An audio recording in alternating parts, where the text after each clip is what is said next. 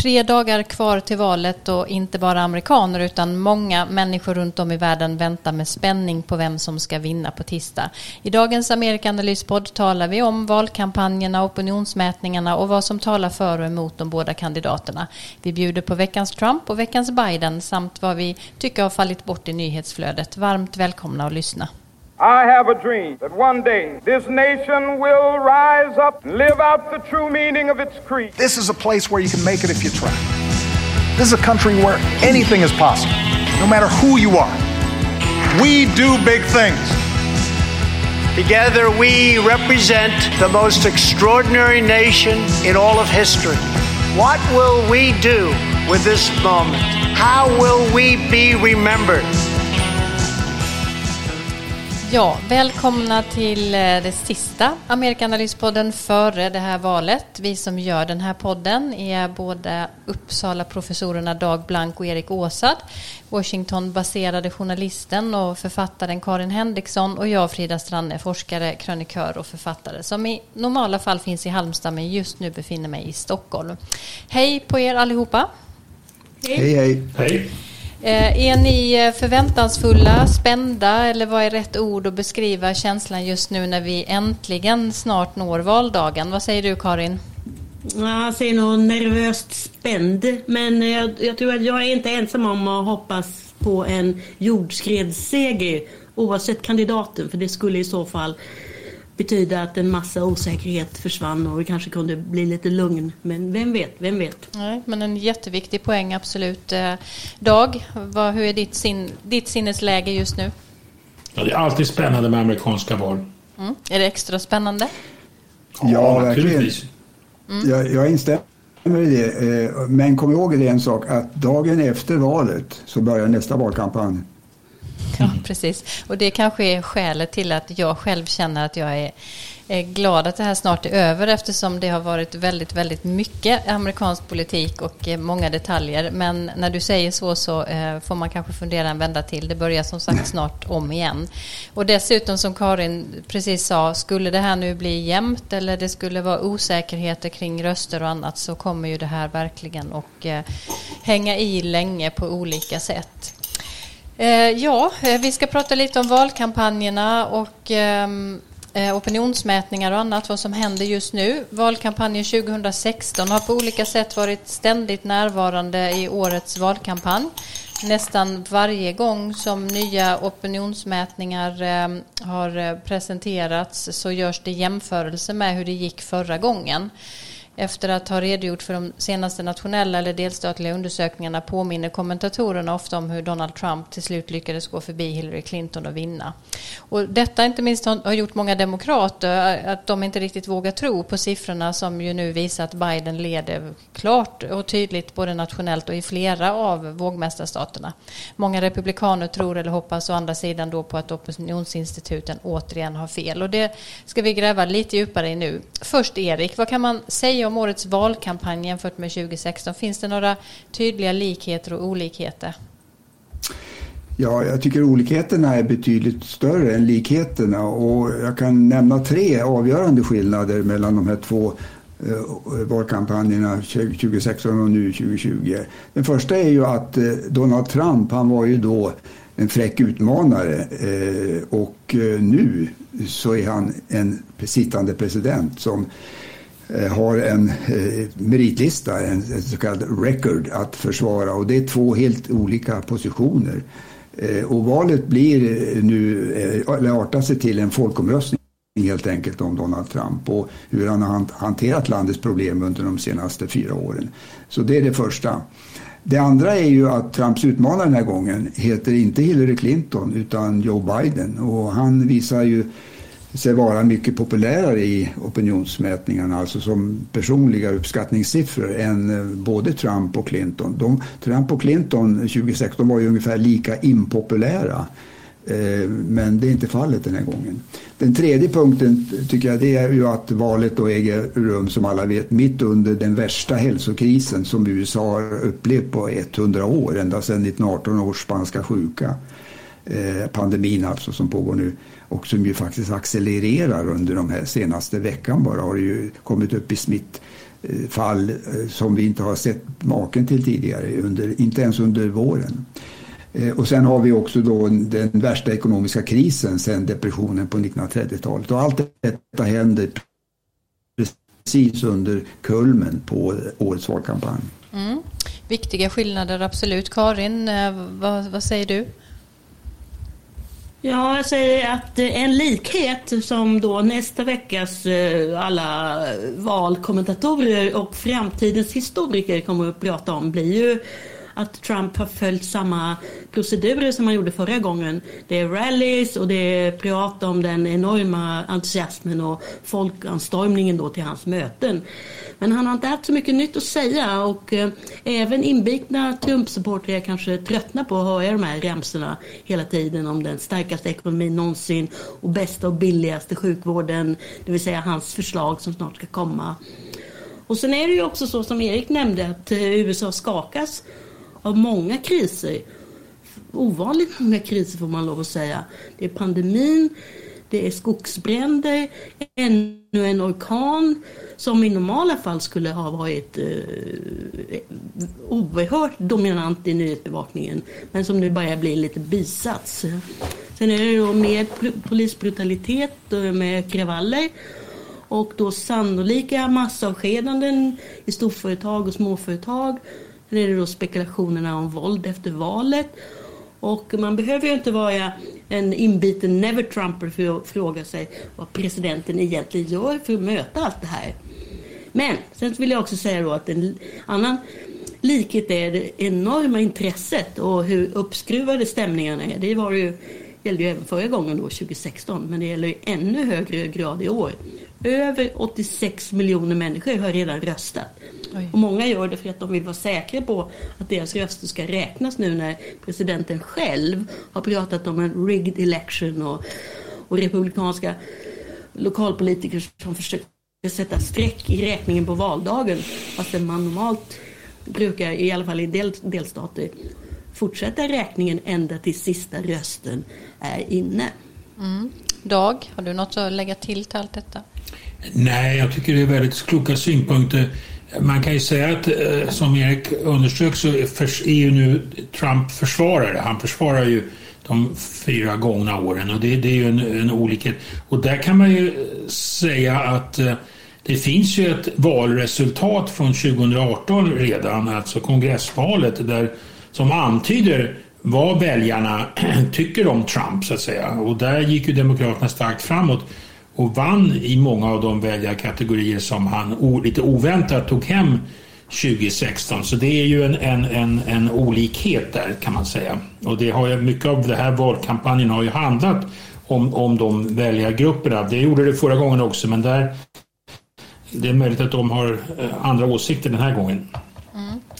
Om man då tittar på mätningarna så eh, säger säger ni och det pratas det om överallt eh, så är det väldigt mycket som eh, tyder på att Biden har ett väldigt stort försprång också då när det gäller de delstater som vi vet kommer att vara de som avgör valet i slutändan. Och samtidigt Eh, om man läser de som vill resa ett varningens finger eh, för att man eventuellt missar saker även den här gången så finns det några saker som återkommer. Man pekar på att Trump faktiskt är mer populär nu än när han valdes 2016. Ehm, hans siffror då var 37 procent. Nu eh, såg jag 538 idag hade 43 procent. Vilket innebär att hans väljarbas, de har varit väldigt nöjda med, honom som president och verkar mobilisera på vissa håll nu. Det är en kraft i Florida och Pennsylvania som många signalerar som är där bland Trump-väljare.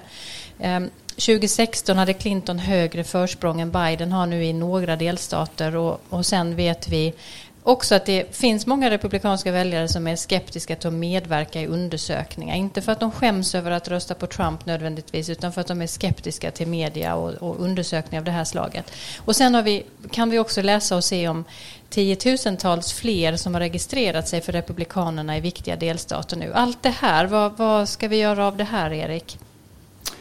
Oj, ja, det var många punkter. Mm. Jag ska ta, jag tar upp två så får kollegorna här fylla på. Du sa den här siffran 43 procent uppskattning. Det stämmer precis.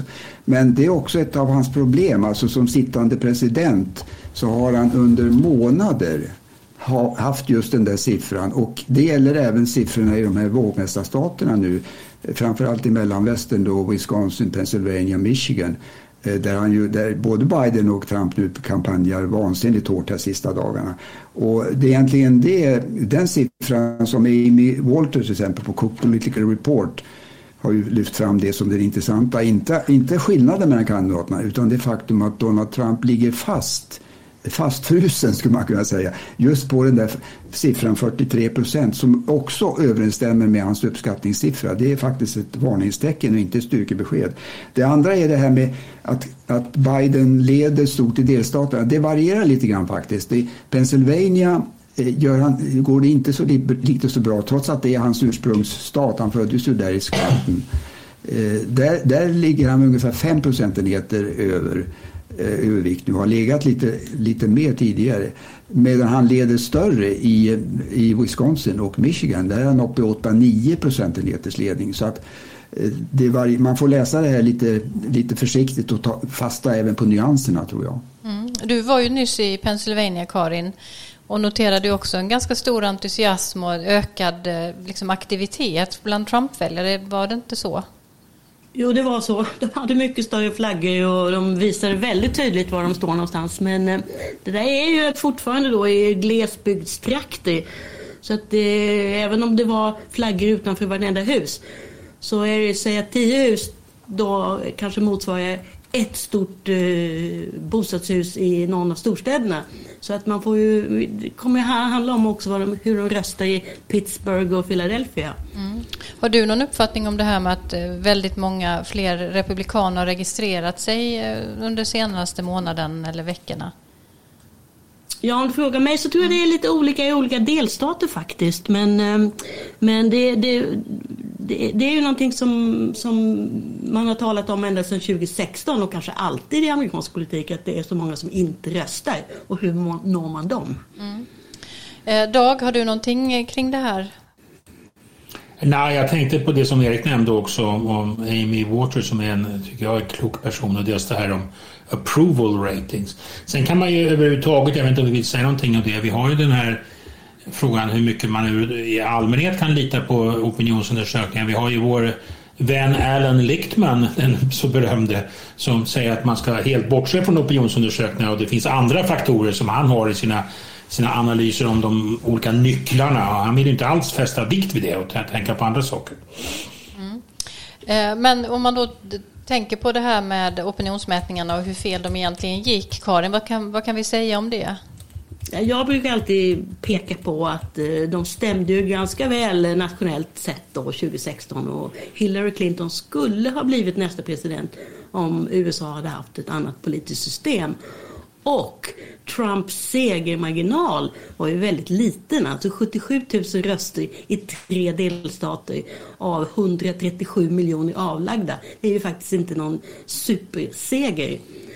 Men eh, på den punkten tror jag nog att man kan räkna med att, att eh, opinionsexperterna har ansträngt sig för att eh, att eh, korrigera de här bristerna i, i sina metoder. Och eh, en sak som det påpekas nu är att nu pratar man faktiskt även med folk i mobiltelefoner. Länge var ju det ett, en lucka i deras metoder. Att folk hade övergått till mobiler.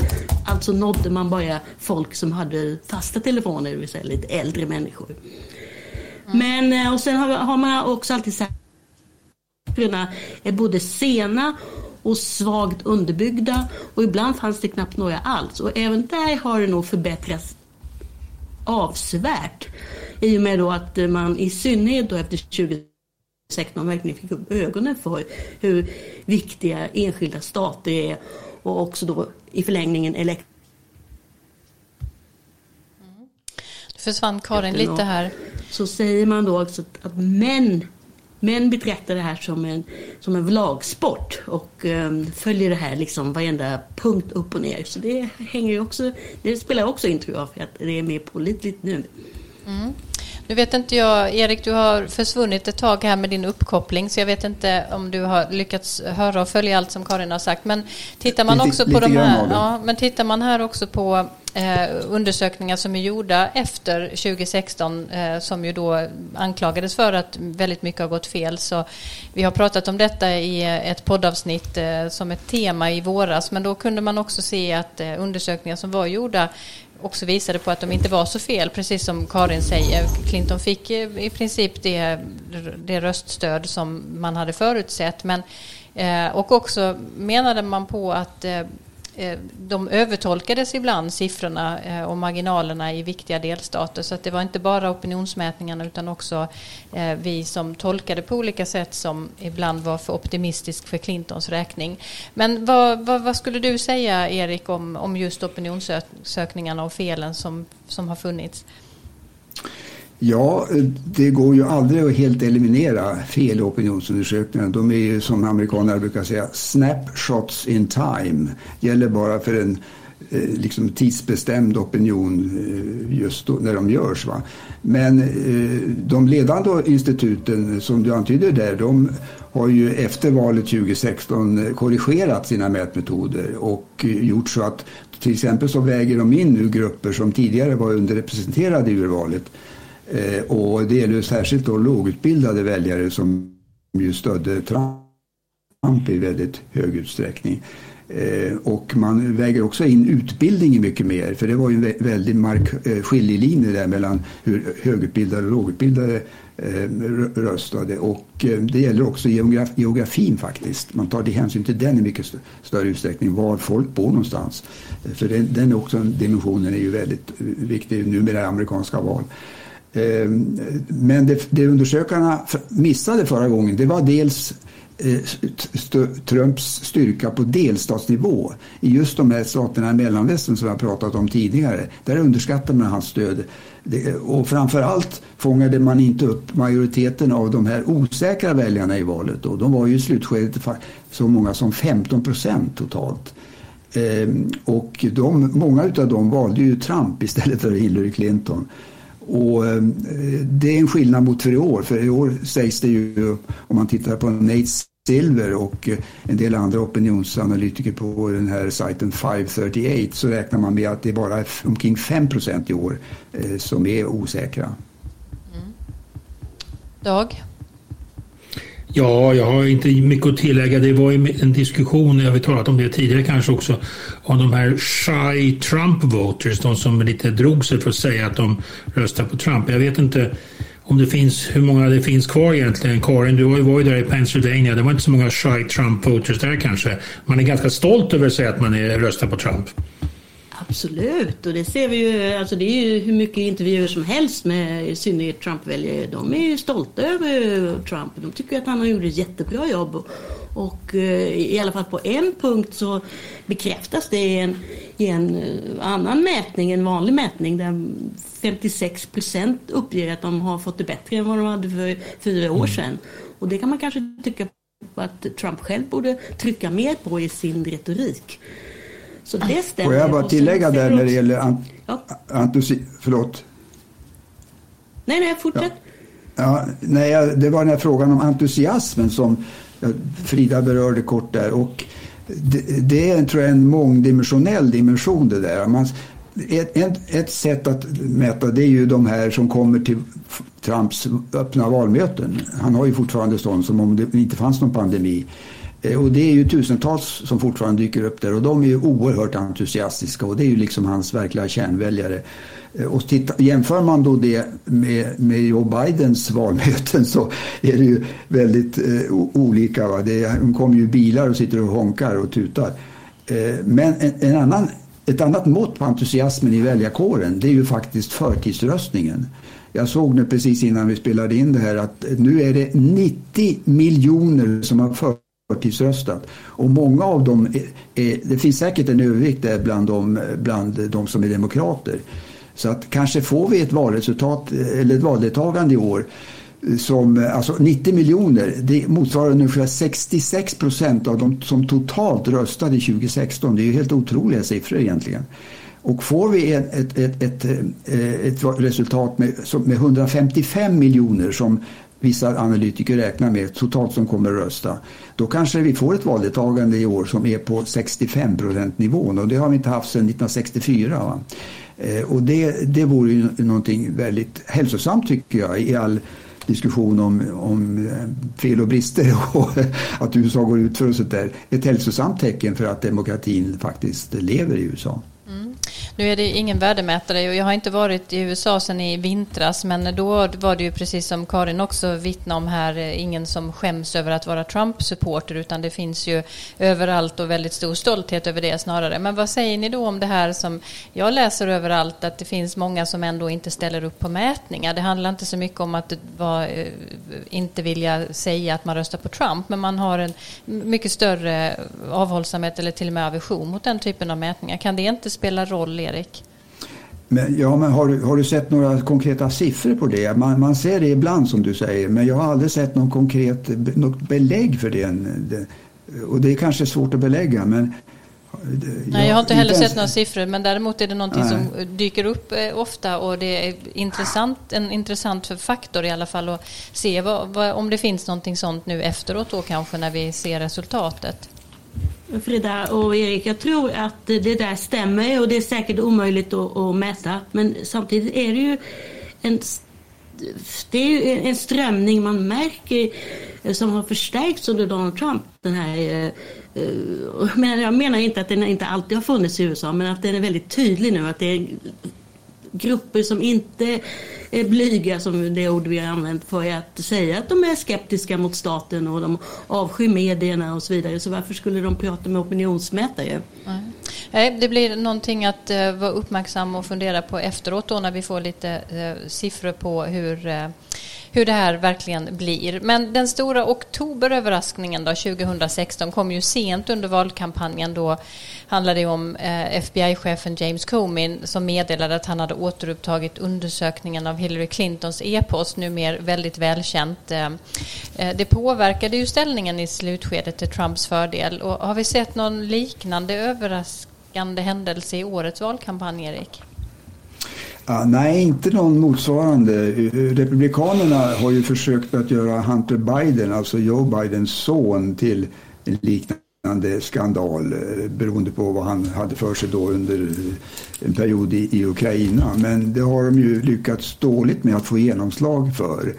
Eh, det är ju svårt också att göra sonen till en kandidat till valets stora ödesfråga och det har man ju gjort i i, på, på, många konservativa valplattformar som jag har följt här på sista tiden. Fox News till exempel eller Breitbart eller National Review eller Daily Caller.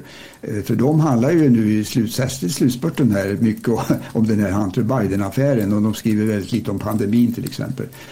Eh, så det var mycket lättare för, för eh, Trump-kampanjen att göra Clinton till en, en ful figur än vad det är att göra Hunter Biden till en central fråga här i, i, i valkampanjen.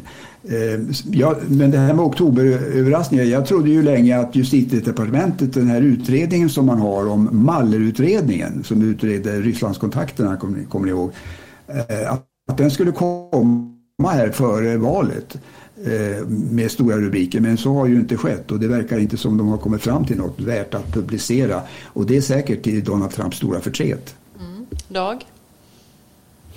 Nej, jag håller med vad Erik säger här. Eh, det har inte varit någon sån där stor händelse. Trump själv antydde att, att ett vaccin, om man kunde hålla fram ett vaccin, det hade varit en sån sak. Men istället tycker jag man kan notera att opinionsläget har ju varit ovanligt stabilt under många månader. Alltså det, och ett sätt att läsa det är ju att helt enkelt amerikanerna har bestämt sig sedan ganska länge och det handlar ju som vi alla har sagt om Trump. Det är väl en folkomröstning om president Trump här. Och, och, det visar sig också av att, som Erik sa, också att andelen osäkra är ganska liten nu i jämförelse med hur det var 2006. Tänk på, jag menar, tänk som du sa också Karin, tänk på hur mycket som har hänt under de senaste månaderna som vanligtvis skulle få enormt genomslag och så kanske skulle vara sådana här game changers. Det, man kan ju inte ens komma ihåg allt. Det har varit rasupplopp och det, presidenten har varit sjuk och det har varit... Vet, helt otroliga grejer som har inträffat. Riks, förlåt, jag glömde bort riksrätten. Den, den tredje riksrätten i USAs historia. Oj, det var en riksrätt också. Det, det, det, titta, vi har glömt den redan. Va? Det, och, och det har inte påverkat, det har inte påverkat speciellt mycket. Va? Det har varit väldigt stabilt. Man, man kan ha sett kanske, jag vet inte vad ni säger, det var ju ett liten uppgång där för Biden, kanske en effekt av den första debatten. Möjligtvis. Sen har det, har det kommit tillbaka. Och historiskt sett har ju opinionslägen förändrats under kampanjer. Jag vet inte, vi har ju Dukakis där 1988, där han gick ju väldigt bra och sen föll han tillbaka. Vi har ju 2016, det finns säkert fler exempel på det, men det har varit väldigt eh, stabilt här. Mm.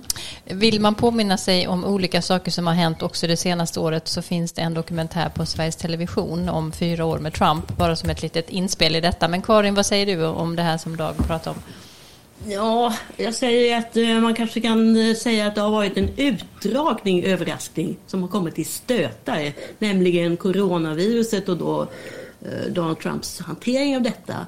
Och det har ju, han har ju gett löften som inte har slagit in. Det skulle försvinna till påsk och det skulle komma vaccinet före valet och så vidare. Och nu är det ju en, pågår det plötsligt, fastän en kvarts, snart en kvarts miljon amerikaner har avlidit så låter det som att ja, ja, ja, från Trumps sida att det är, oroa er inte, det går över. Men eh, en annan faktor som jag tror ändå spelar in på ett mer övergripande plan är hur framgångsrik Trump och hans kampanj, som ju är väldigt aktiv eh, på sociala medier och, så. Hur, I sin svartmålning av eh, Joe Biden och the radical left som de säger. Då kommer det bli skattehöjningar från dag ett, eh, the green new deal med stopp för oljeindustrin och biffstekar. Och det kommer bara bli små fönster i framtiden. Och sen då den eviga frågan, alltså socialized medicine, det vill säga förstatligande av sjukvården. Och inget av det är ju någonting som Biden egentligen står för. Han, han måste i och för sig då förhålla sig till vänsterflygeln och det har vi väl inte riktigt sett hur han tänker göra. Men, eh, men det är ju, han är ju ingen, som han själv säger, jag är ingen socialist. Nej. Mm. Nej, eh, det är väldigt många frågor. Själv är jag också bekymrad över och kan inte sluta tänka riktigt på det här vad som händer eh, om Trump förlorar och Eh, den enorma energin då som han har fått eh, fart i på olika håll i USA med den här skräcken för, eh, som du pekar på nu, att Biden ska gå in vänsterriktning och annat. Och hur Trump själv ska använda det och vad han ska göra med allt detta om han förlorar på tisdag. Det blir många frågor att fundera över framåt. Men nu byter vi ämne.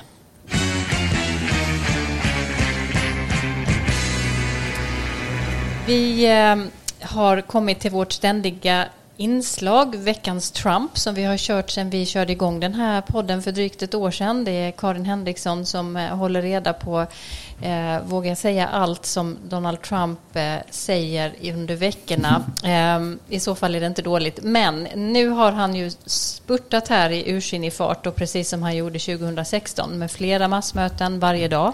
En eller flera delstater och i den här veckan befann han sig eh, och Joe Biden faktiskt i samma delstat eh, samma dag. Tre gånger, först i Florida, sen i Minnesota och Wisconsin. Och eh, här ska vi lyssna på ett utdrag ur kampanjtalet som Trump höll i Nebraska. He's not, he's not the guy for this country. This election is a choice between the American dream, which is what we want, and a socialist nightmare, which is where you would head if you ever did that, which I don't believe you'll do. It's a choice between a Trump boom and a Biden lockdown. He wants to lock it all down. No, we close it up. We understand the disease. It's a terrible thing. Should never have been allowed to come here from China. Should never have been allowed. Joe Biden will delay the vaccine, postpone therapies, prolong the pandemic, shutter your schools, right? Shutter your schools, destroy your small businesses, and shut down our country. We're not doing that. Look, we are setting records 11.4 million people. It's all opened up. We understand it, and we are doing a job. We are literally setting records on employment. Look at housing, look at automobile production, look at how you're doing in Nebraska. Look at how you're doing in Nebraska. Biden even wants to lock down young and healthy Americans, yet For those under the age of 50, I hate to say this, under the age of 50. How many are under the age of 50? Pretty young. Well, I have good news for you 99.99. Okay, you know what that means? That means you're in good shape. That's what that means. But you notice the fake news now, right?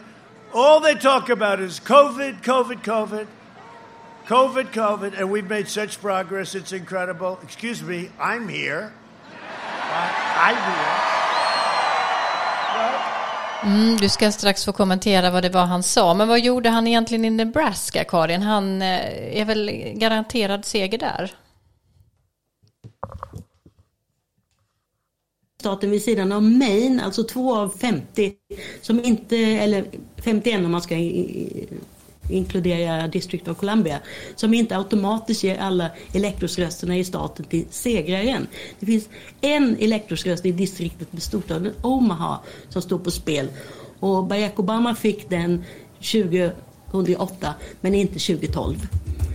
Och det vi hörde det var alltså Trump mm, med de temana han, han tar upp ständigt då. Mardrömsskildringen av landet om Biden winner, äh, vinner eh, och det är ju då en kandidat som enligt Trump är korkad, korrupt och okvalificerad. Men sen kommer han också in på pandemin och den här ramsan covid, covid, covid. Och det är då en släng mot medierna som bevakar smittspridningen intensivt och också då debatterar det här med munskydd och social distansering som ju inte gäller på Trump mötena. Där står folk skuldra mot skuldra kan man säga och bara någon enstaka som har har munskydd på sig.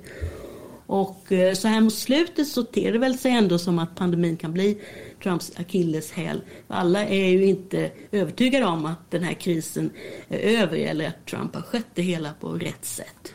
Nej. Eh, och visst är det så siffrorna är dramatiskt negativa nu också för eh, i stora delar av USA. Ja, det är ju rena Ja, det är förfärlig statistik. Det är, jag kommer inte ihåg exakta antalet men de, det, smittspridningen ökar i nästan alla delstater. Och eh, nu är det tydligen så att dödligheten kanske har avtagit men det är fortfarande väldigt stark press på sjukvården med larmrapporter om att intensivvårdsavdelningarna är nästan fulla på sjukhus, särskilt då på landsbygden där ju Trump-väljarna bor. Mm. Ja, och det gör ju då det här sista i det här uttalandet kanske ännu mer anmärkningsvärt eftersom covid är ett sånt enormt problem i USA. Under den här valkampanjhösten så har vi ju kompletterat med vår veckans Trump med att även bjuda på veckans Biden. Eh, han får ju mycket spott och spe för att han inte är ute och kampanjar tillräckligt mycket men det stämmer inte helt. Han har varit synlig de flesta dagarna på sistone och han fokuserar ofta på Trump och pandemin. Vi ska höra lite också av hans tal här. So good afternoon. A few weeks ago I spoke at Gettysburg about the need to unite our nation. And today I'm here at Warm Springs because I want to talk about how we're going to heal our nation.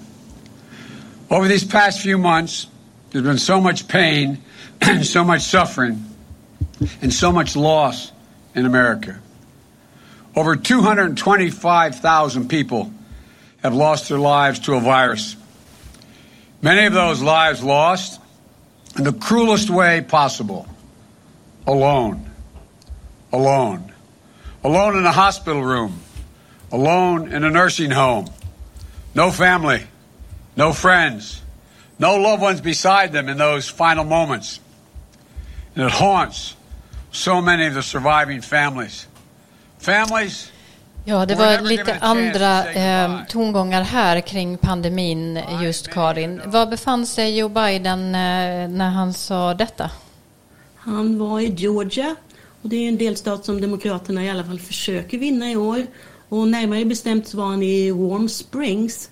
Och det är en kurort eh, dit en, eh, med, med så här varma källor.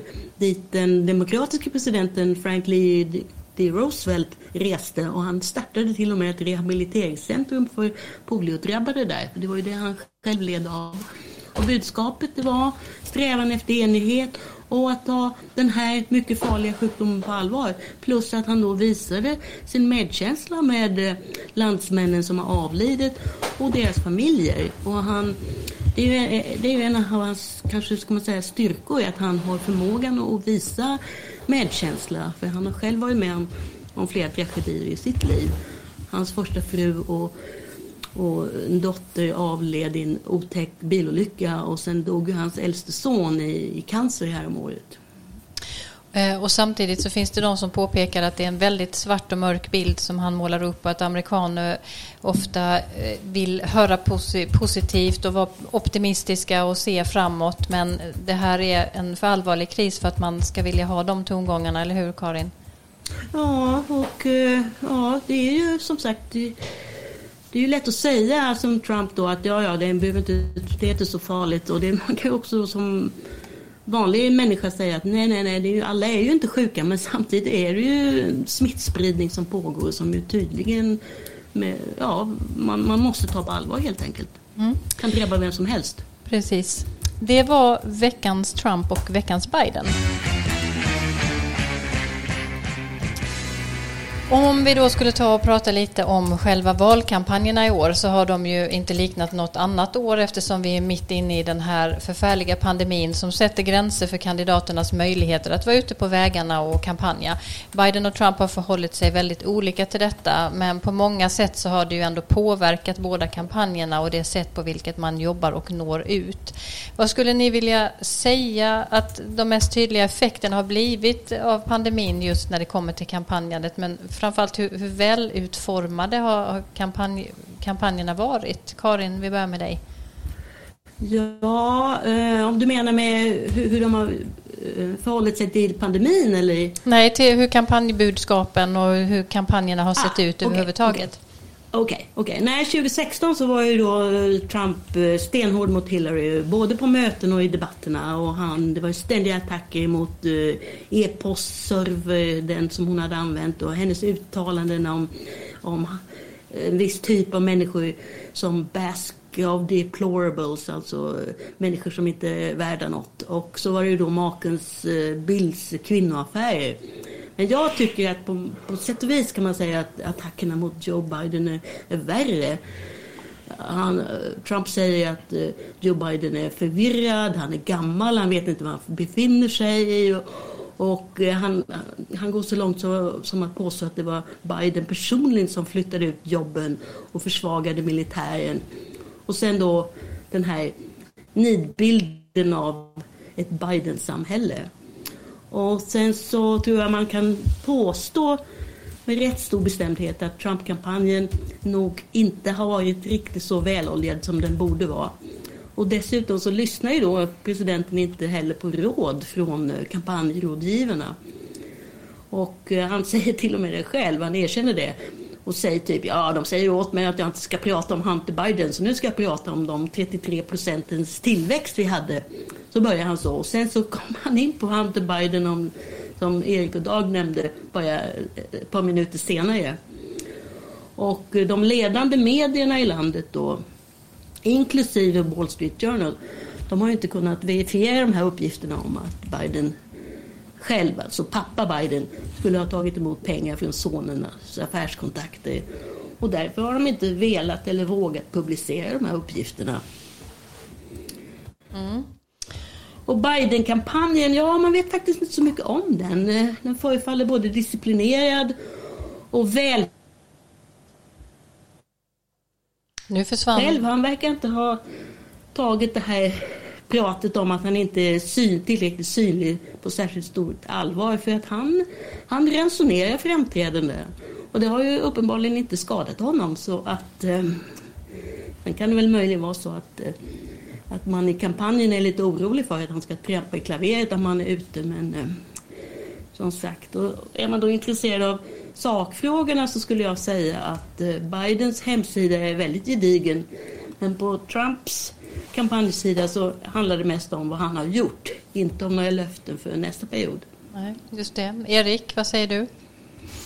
Ja, det, jag instämmer i mycket av detta och hela Trumps kampanj kan man ju säga har, har gått ut på att varna för Biden och måla upp ett, ett skräckscenario som eh, Karin pratar om här, eh, om vad som skulle hända då om Demokraterna skulle vinna. Och eh, det har också slagits av att eh, han, Trump har haft väldigt svårt att ändå, han har liksom varierat sin kritik av Biden och inte funnit någon lyckosam kritisk linje egentligen.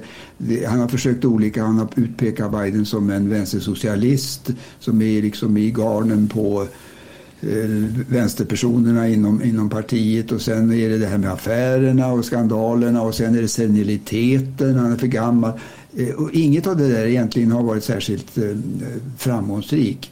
Eh, jag slås också av detta att Trump nästan inte alls har pratat om framtiden och vad han vill göra om han skulle bli omvald nu. Annat än att han då har lovat guld och gröna skogar och en blomstrande ekonomi 2021. Eh, Joe Biden, där kan man ju säga att han, han har eh, dragit stor fördel av pandemin kan man ju säga på det sättet att eh, Trump-administrationens hantering av den, det är ju liksom, har ju varit på många sätt katastrofal. Eh, och han har också dragit fördel av att han på det, genom den har kunnat bedriva en annorlunda valkampanj. En, en lugnare, mer tillbakadragen valrörelse som, som nog passar en person som trots att han har stora, stora erfarenheter i politiken eh, inte är lika alert nu som han var för bara ett antal år sedan. Eh, hans ledande tema det har ju varit nationell enighet och eh, det tog han bland annat upp i det här talet i, i Warm Springs. Och det har säkert lockat, tror jag, en del väljare som är trötta på turbulensen efter de här stormiga åren nu med Donald Trump. Dag, vad säger du? Ja, alltså jag eh, håller med om mycket av vad som har sagts. Jag tror man kan säga att Bidens kampanj har ju varit framgångsrik. Han, eh, det häcklades och skojades om att han satt i sin källare där i Delaware och att han inte lämnade den. Och nu på den senaste tiden har han ju kommit ut också på kampanjstråten så att säga, men inte alls lika mycket som Trump. Men det har ju varit väldigt framgångsrikt. Det har ju funkat. Han, han ligger ju bra till i opinionen, han ligger ju före har ju fått ett försprång där. Och den här, precis den här lågmälda linjen och den uthålliga linjen. Eh, och just det här med, som Erik var inne på också, att man är, många är, är nog väldigt trötta på Trump. Det som kallas för Trump fatigue. Alltså det, det som vi har sagt, det händer ju hela tiden någonting. Det är turbulent och så kaotiskt ibland och han ropar och skriker. Många vill inte ha honom, och säger det, vi vill inte ha honom i våra huvuden längre. Det, det, liksom, det räcker nu och där har ju Biden varit ett oerhört eh, bra alternativ. Alltså och, och den här lågmälda uthålligheten. Och hans inställning också till pandemin. De här valmötena som, där man sitter i sina bilar och tutar då när man, när man håller med. Där man inte står hop, tätt hoppackade och där man bär eh, de här ansiktsmunskydden. Va? Det har ju som någon sa tidigare här, det var väl Karin, blivit ett sånt starkt symbolvärde. De tittar ju på Sverige, Trumps äh, anhängare, den här läkaren som har blivit hans tongivande corona specialist eh, från Stanford, Scott Alter där, de pekar ju till Sverige som, som en föregångsnation.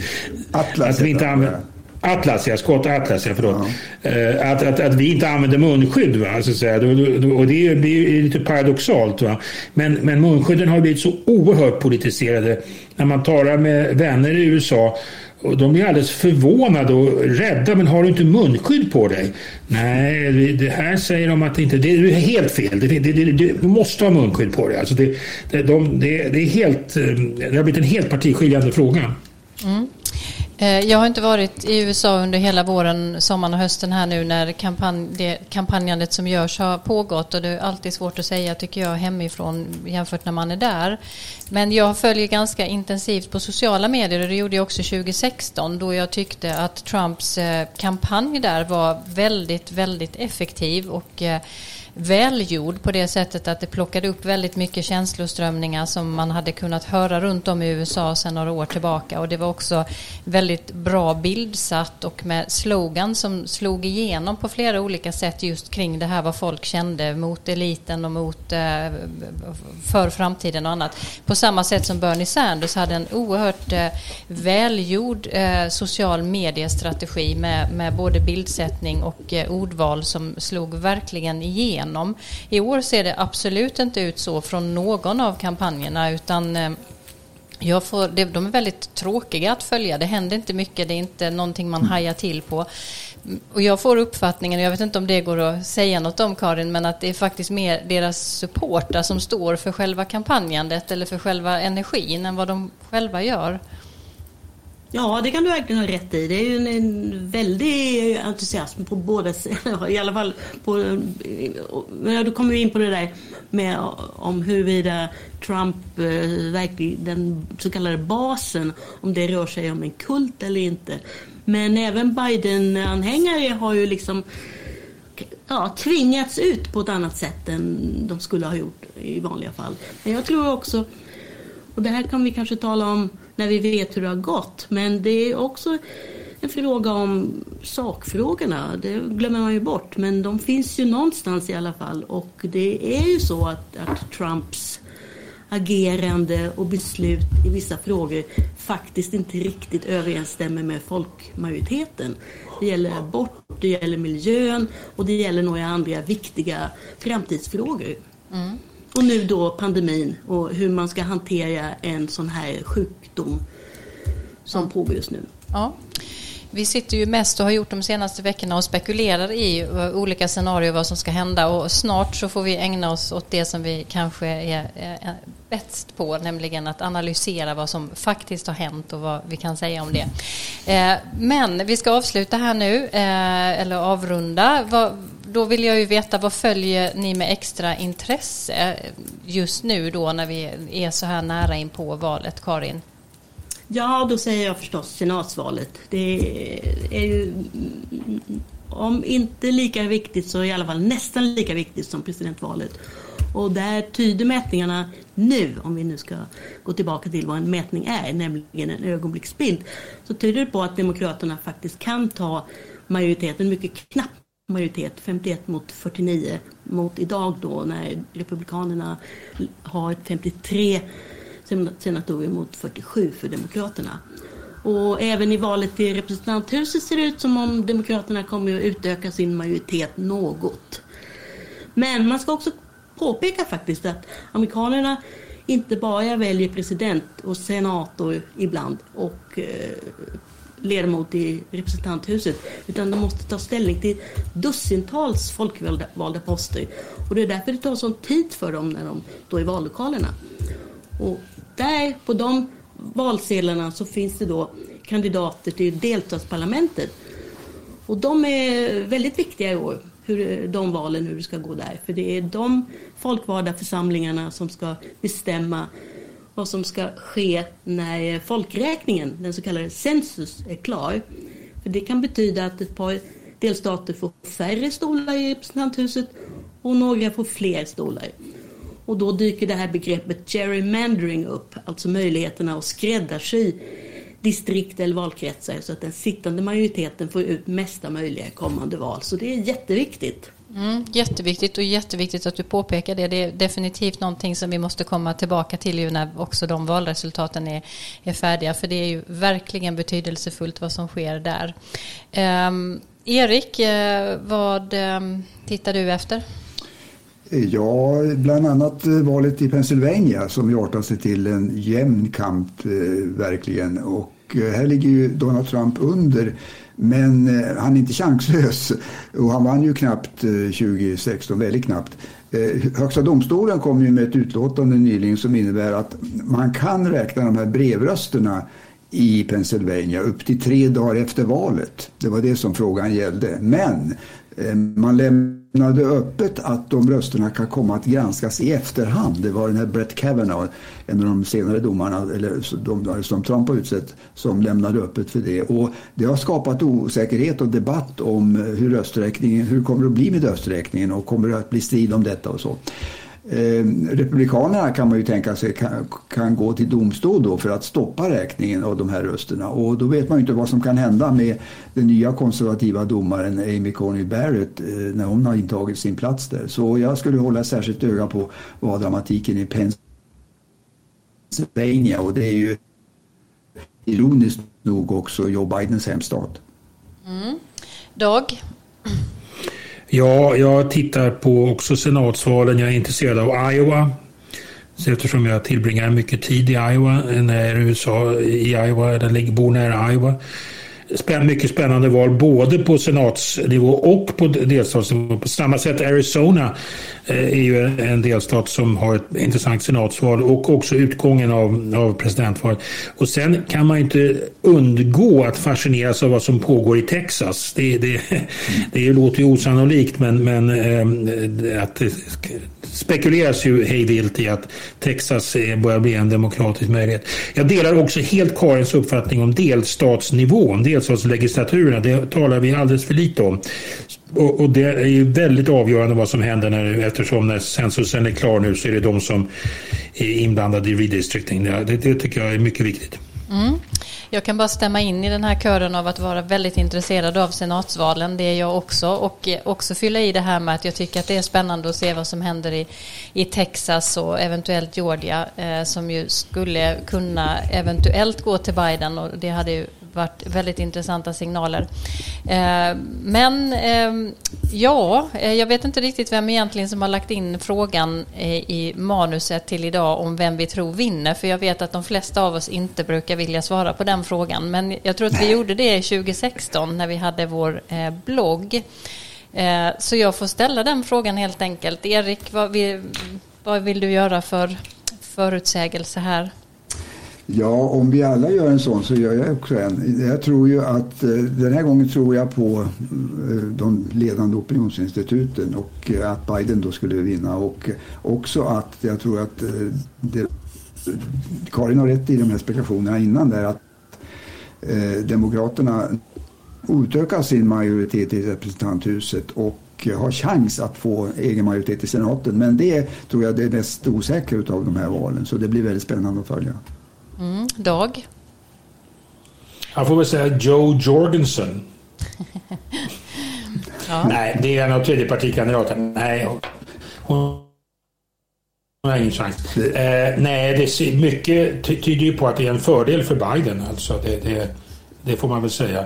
Och, och, men, men även om Biden skulle vinna, jag delar helt vad ni har sagt här. Det, det kommer ju, utgången av senatsvalet kommer bli väldigt viktigt för, för, eh, för Biden. Och även om Trump skulle vinna så, så är ju, blir det avgörande om hur det går i senaten. Alltså det, det är ju numera nästan hart när omöjligt för en president att, att, att, få igenom sina idéer om inte det finns en, en, en kongress som går med honom. Alltså. Mm. Karin? Nej, jag säger inget så har jag ingenting sagt. Men jag får väl medge att jag, håller med både Dag och, och eh, Erik. Vad säger du själv då, Frida? Nej, jag är inte heller mycket för att tippa. Jag tänker så här att sannolikheten för att Trump hade vunnit utan pandemin var väldigt stor. Och sannolikheten för att han vinner nu med det här gångna året har blivit betydligt mindre. Men jag är verkligen Eh, Eh, vill verkligen hålla alla möjligheter öppna utifrån att eh, det är så mycket som kan hända och vissa saker som vi inte kan fånga.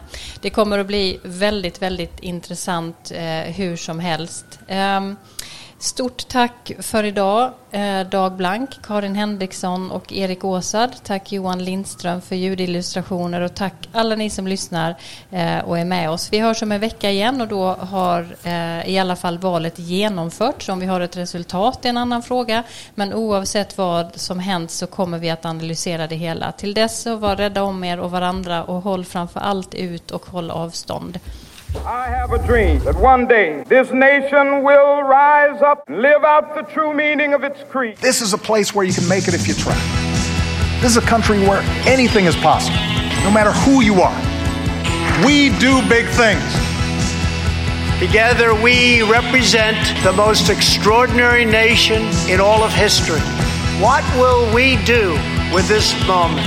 How will we be remembered?